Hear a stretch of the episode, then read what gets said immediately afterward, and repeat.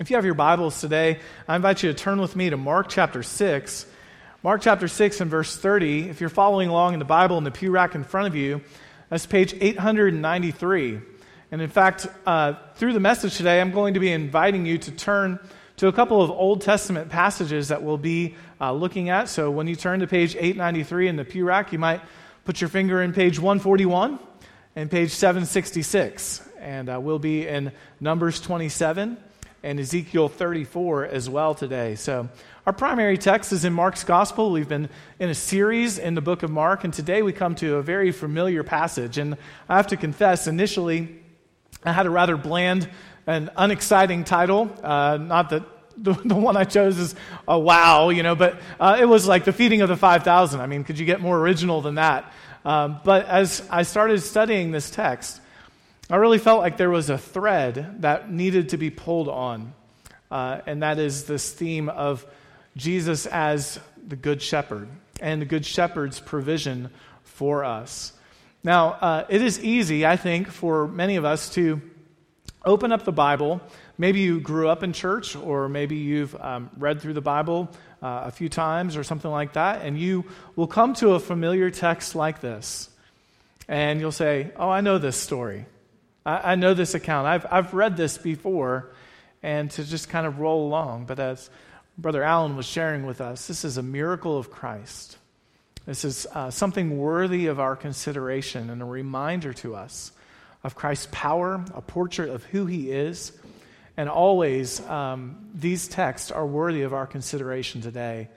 I was speaking with a, a man in, in, my office, and uh, we were talking about the Bible, and he was saying, something I believe to be completely true, and that is that it is our job every time we come to Scripture to realize that it is like a gem, a fine diamond, uh, that when you uh, look at it through a different perspective or kind of pick it up again and just kind of dust off a little corner, a little cut, there's always more in Scripture for us to see and to hear and to learn.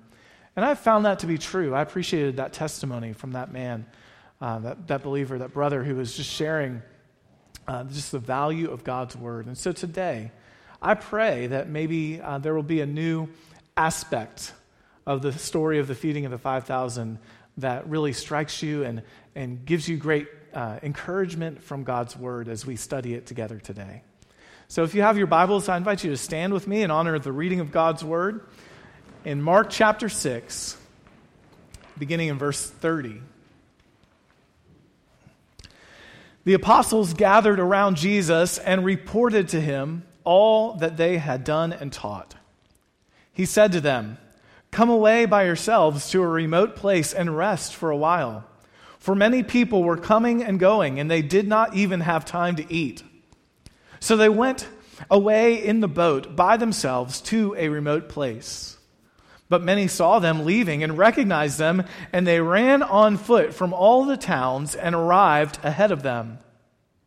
When he went ashore, he saw a large crowd and had compassion on them because they were like sheep without a shepherd.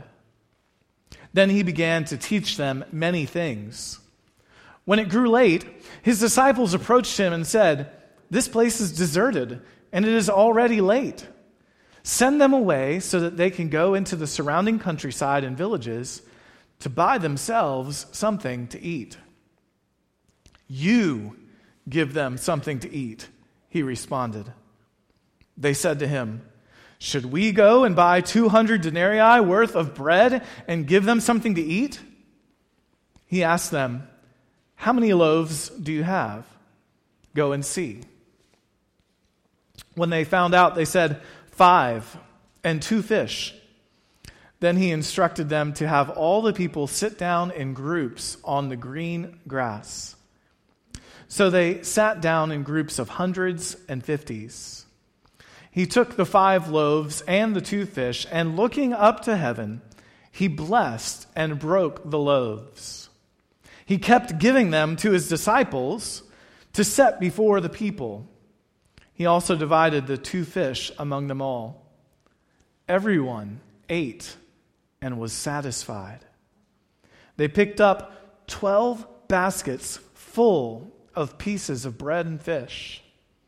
Now, those who had eaten the loaves were 5,000 men. May the Lord bless the reading of his word.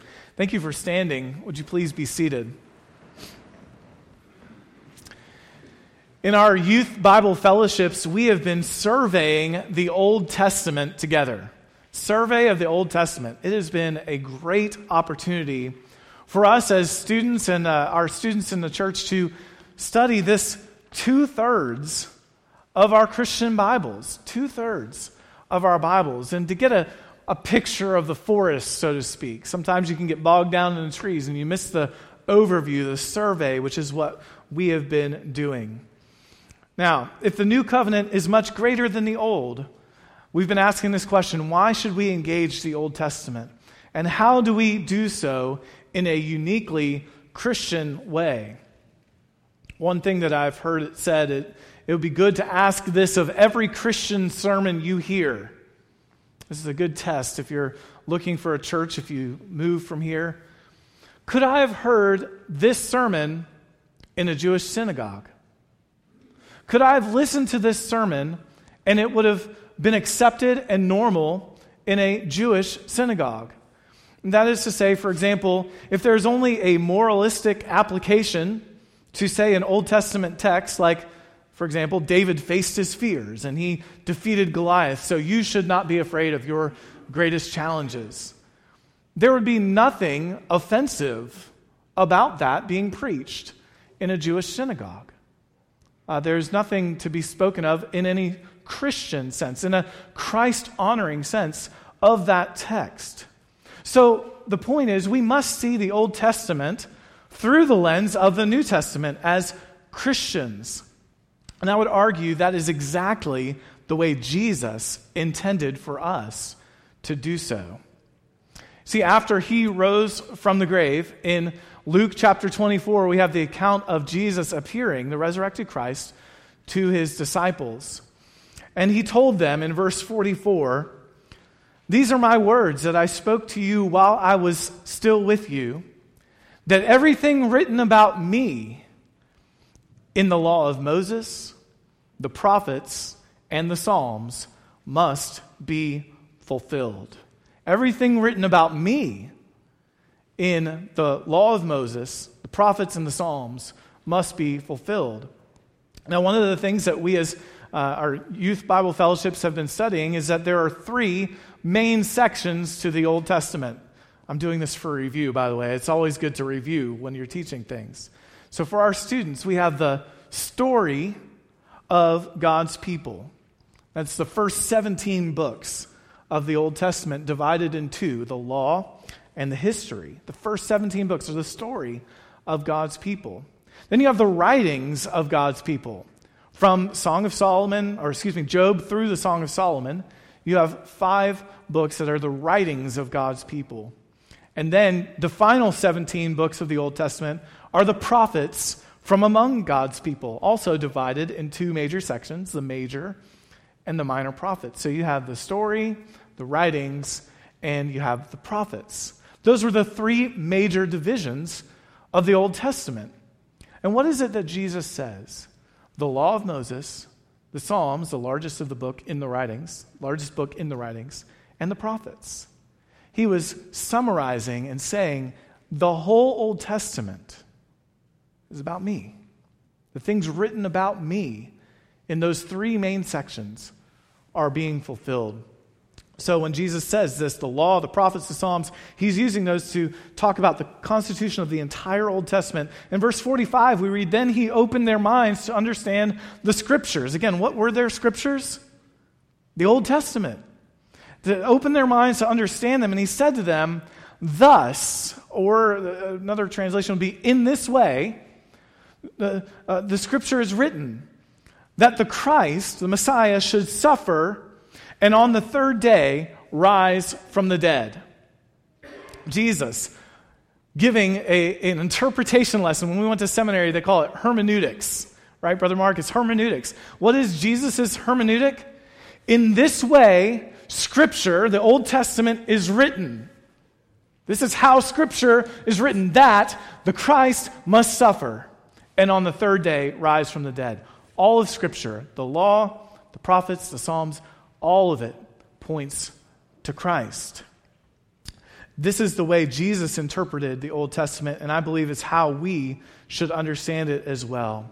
So it stands to reason that if the Old Testament points to Jesus and should be interpreted in light of his coming, that there are pieces and parts of the story of Christ's birth, his life, his ministry, his death, his resurrection, his ascension that we should look back for from the point of view of the gospel narratives, look back into the Old Testament.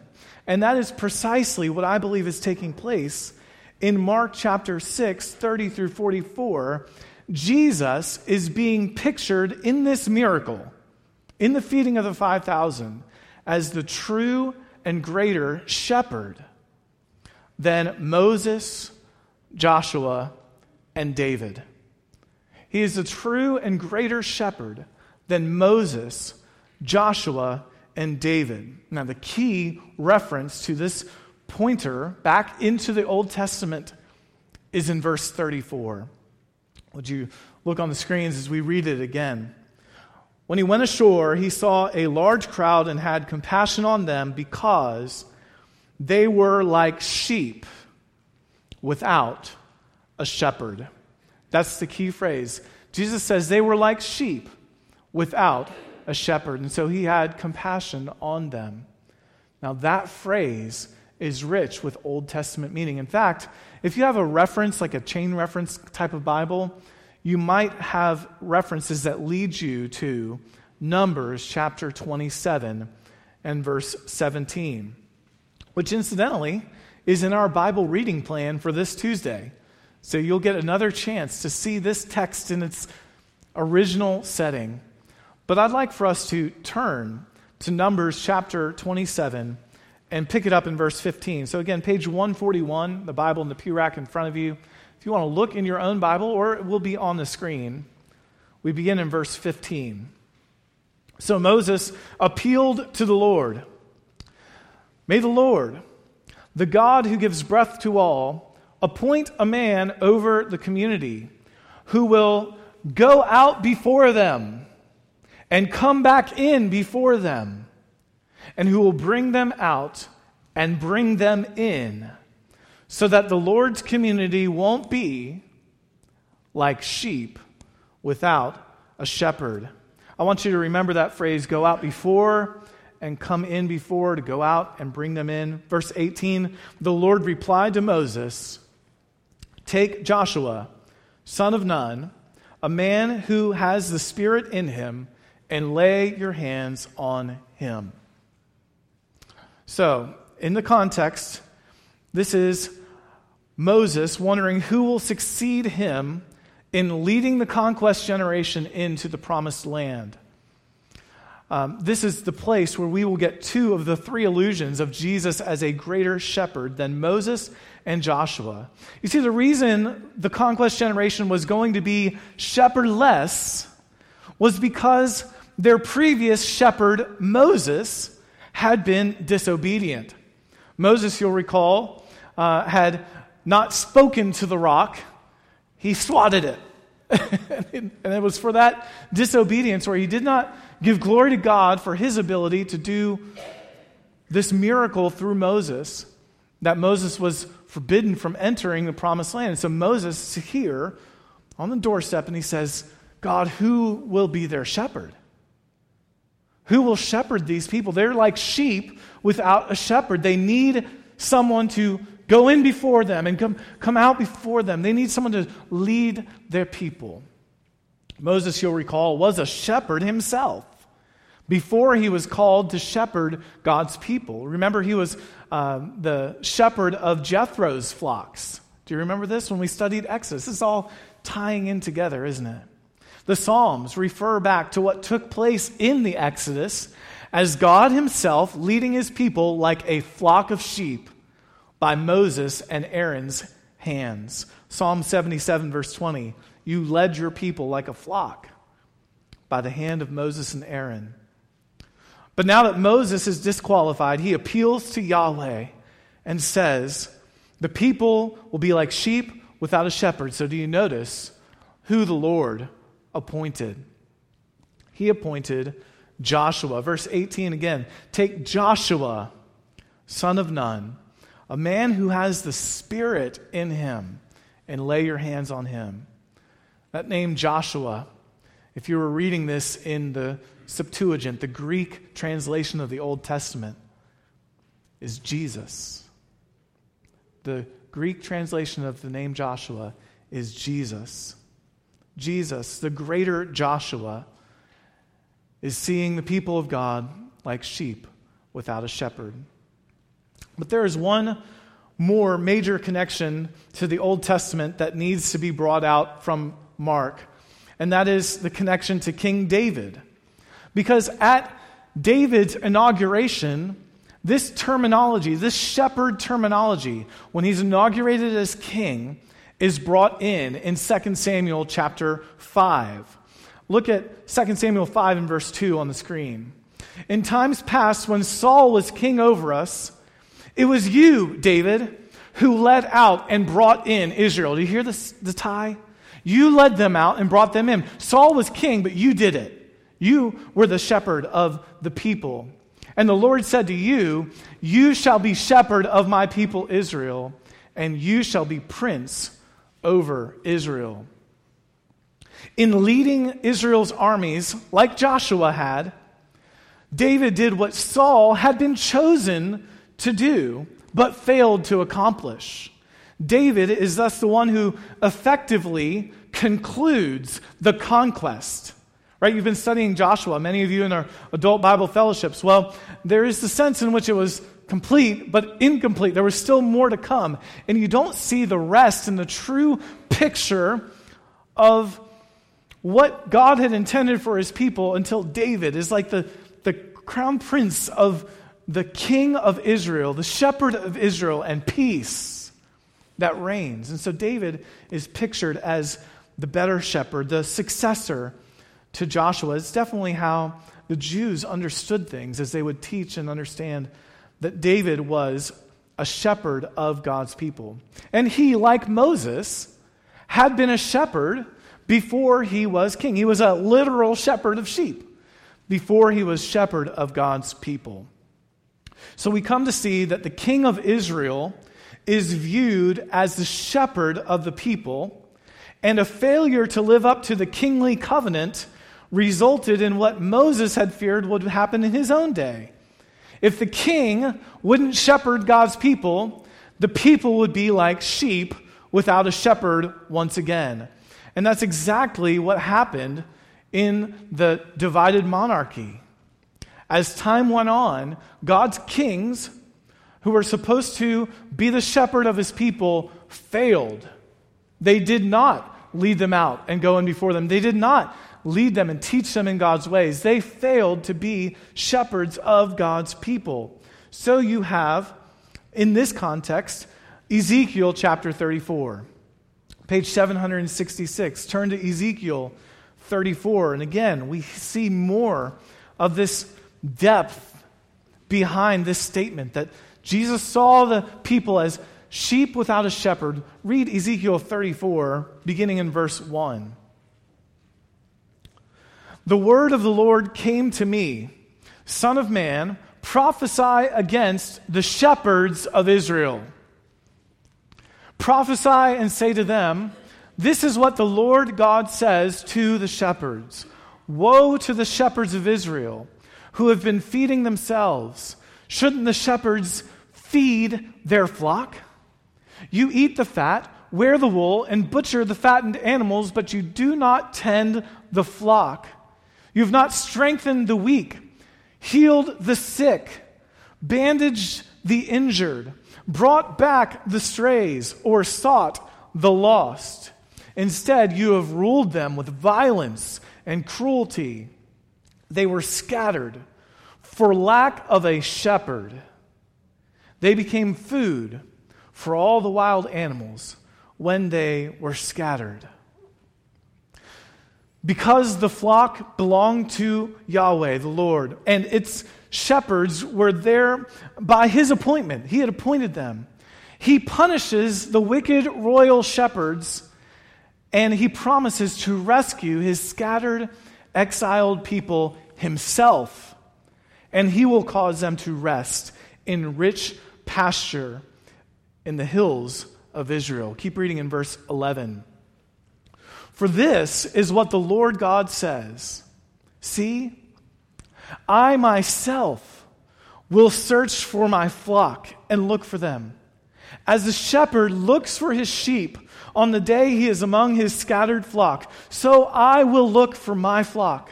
I will rescue them from all the places where they have been scattered on a day of clouds and total darkness. I will bring them out from the peoples, gather them from the countries, and bring them to their own soil. I will shepherd them on the mountains of Israel, in the ravines, and in all the inhabited places of the land. I will tend them in good pasture and their grazing place will be on Israel's lofty mountains. There they will lie down in a good grazing place.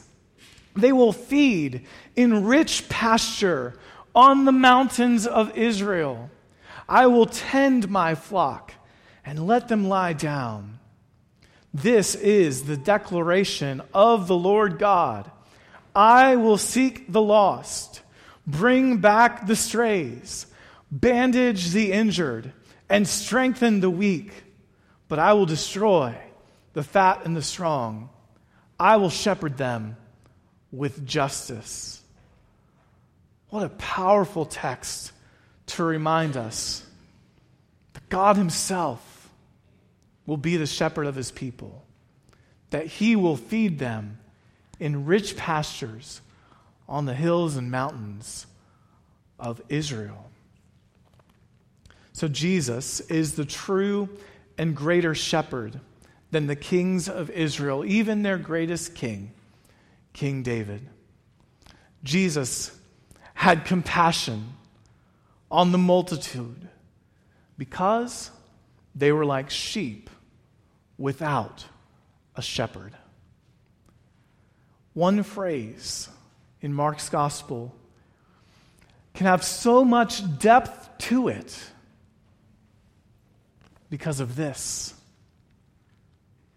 Don't neglect two thirds of your Bibles. You might miss something beautiful and rich and deep.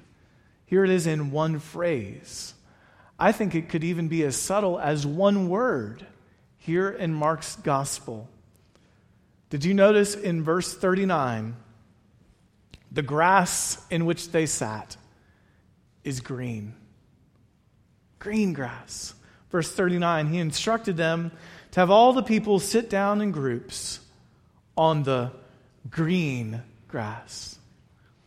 Now, this miracle, aside from the resurrection of Christ, is the only miracle recorded in all four Gospels. Now, John in his Gospel mentions that people sat on grass. Mark alone says the grass was green. R.T. France, in his commentary, he says, quote, the, the vivid description suggests an eyewitness account of someone who was present at this extraordinary picnic. The green grass probably fixes the time of the incident in the spring. Grass dries up and gets brown, Although Mark's motive in mentioning it after the shepherd metaphor in verse 34 may be to allude to the shepherd's role in leading his flock to green pastures. Now, in light of what we've read in Ezekiel 34 and all that you know from Scripture, does this not bring a little bit more pop to Psalm 23 1 and 2. The Lord is my shepherd. I shall not want. He makes me lie down in green pastures. He leads me beside still waters. In some ways, I was a little reluctant to come inside today it's been beautiful outside. And I was just going to point you, when you walk out there, just look beneath your feet and be reminded of these your grass, the beautiful grass. Jesus, the great shepherd of his people, had them sit down on the green grass to feed them. They were like sheep without a shepherd. And the Lord, He is the shepherd, and when Jesus, the good shepherd, comes, they shall not want. We're going to get to that in just a moment. But just one word, one phrase, but with an Old Testament background, you see it like you're watching a movie in 3D now. Now, we spent a lot of time establishing this connection point, but I wanted to share it with you because I believe it's very rich. And I believe so much a part of a portrait of Jesus that Mark wants us to see. Now, in the time that remains, I'd like for you to consider with me the way the Good Shepherd provides for the sheep. First of all, the Good Shepherd provides food through his servants. He provides food through his servants. Look with me in verse 35. When it grew late, his disciples approached him and said, This place is deserted and it is already late. Send them away so they can go into the surrounding countryside and villages to buy themselves something to eat. You give them something to eat, he responded. And they said to him, Should we go and buy 200 denarii worth of bread and give them something to eat? This verse 37, I've said it when I read the text, and even now, I wanted to give the emphasis that I believe is there in the original language. The, the word you is not necessary. It's like uh, it's baked into the verb, and then he adds it again. It's no, you give them food. You are going to feed these people. Think about how overwhelming that must have been to be one of Jesus' disciples. They are thinking quite practically. They've already encouraged Jesus to consider an upcoming crisis. People, they say, are going to be hangry. They are going to be hungry and angry, and it's getting late, and there's no food here. So when Jesus says, No, no, you feed them, they think the only logical thought, okay, well, then he must be wanting us to scrounge up almost a year's salary and go buy bread for all of these hangry people. But Jesus redirects their thoughts toward using what they have.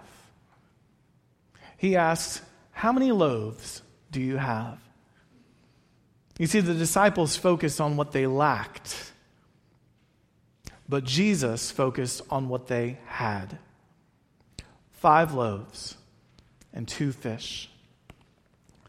In the life of service and ministry, too often we feel like the disciples, overwhelmed with the prospects, under resourced and ill equipped. But listen, friends, when Jesus is with you, when Jesus strengthens you, he's far less interested in what you lack and ready and able to use what you have. We serve in the strength that God provides. Look at verse 41. You see that as Jesus blesses what they have, he doesn't go and hand out the food himself. He provides food through the disciples. He took the five loaves and two fish, looking up to heaven, blessed and broke the loaves, and he kept giving them to the people, right? No. He kept giving them to his disciples to set before the people. It's difficult for us, I think, in America. We rarely miss a meal. It's hard to know what it would have been like to have been hungry. And I'm sure there were hungry people in the crowds. Not only so, it's a great pleasure and a privilege to feed someone who's truly hungry. They're very thankful. It's a fulfilling role to feed the hungry, and Jesus provides food through his disciples. They had the joy, the privilege of feeding hungry people was something that was supernaturally provided by the shepherd Savior.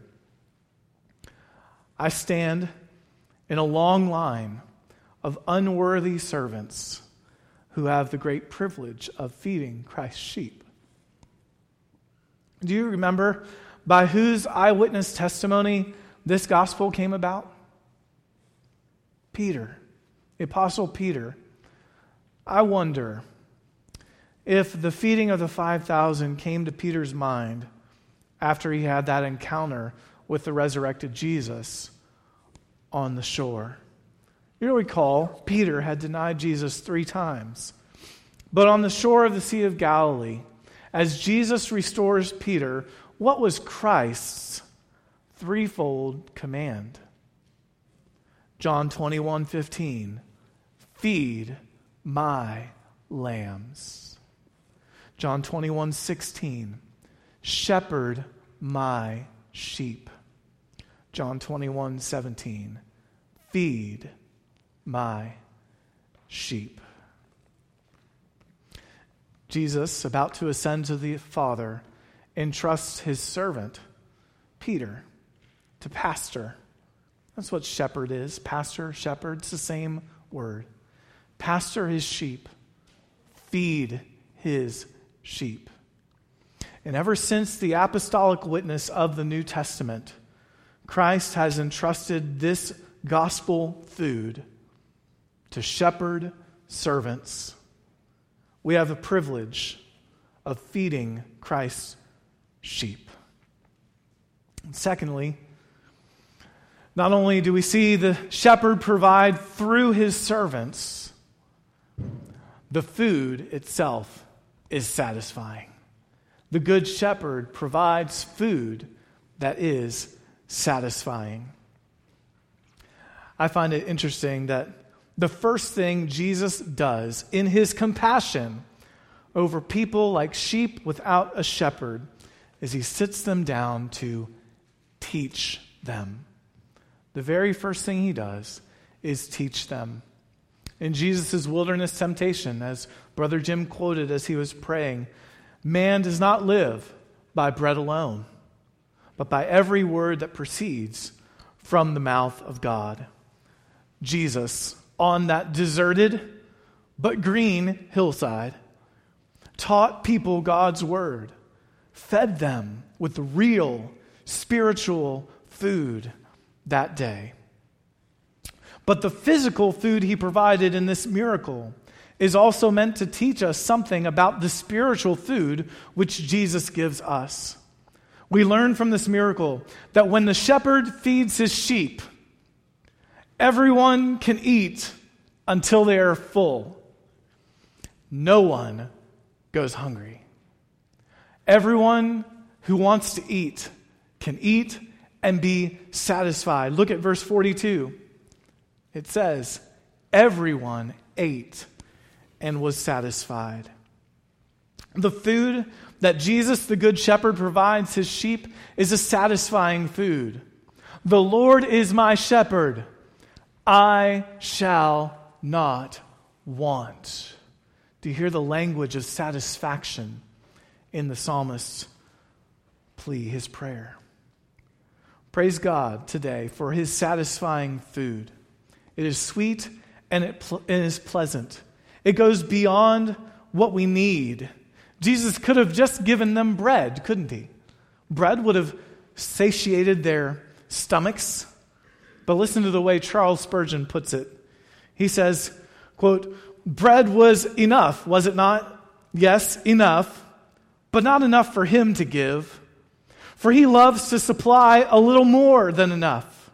He would give a relish as well as a sufficiency. There was bread and fish.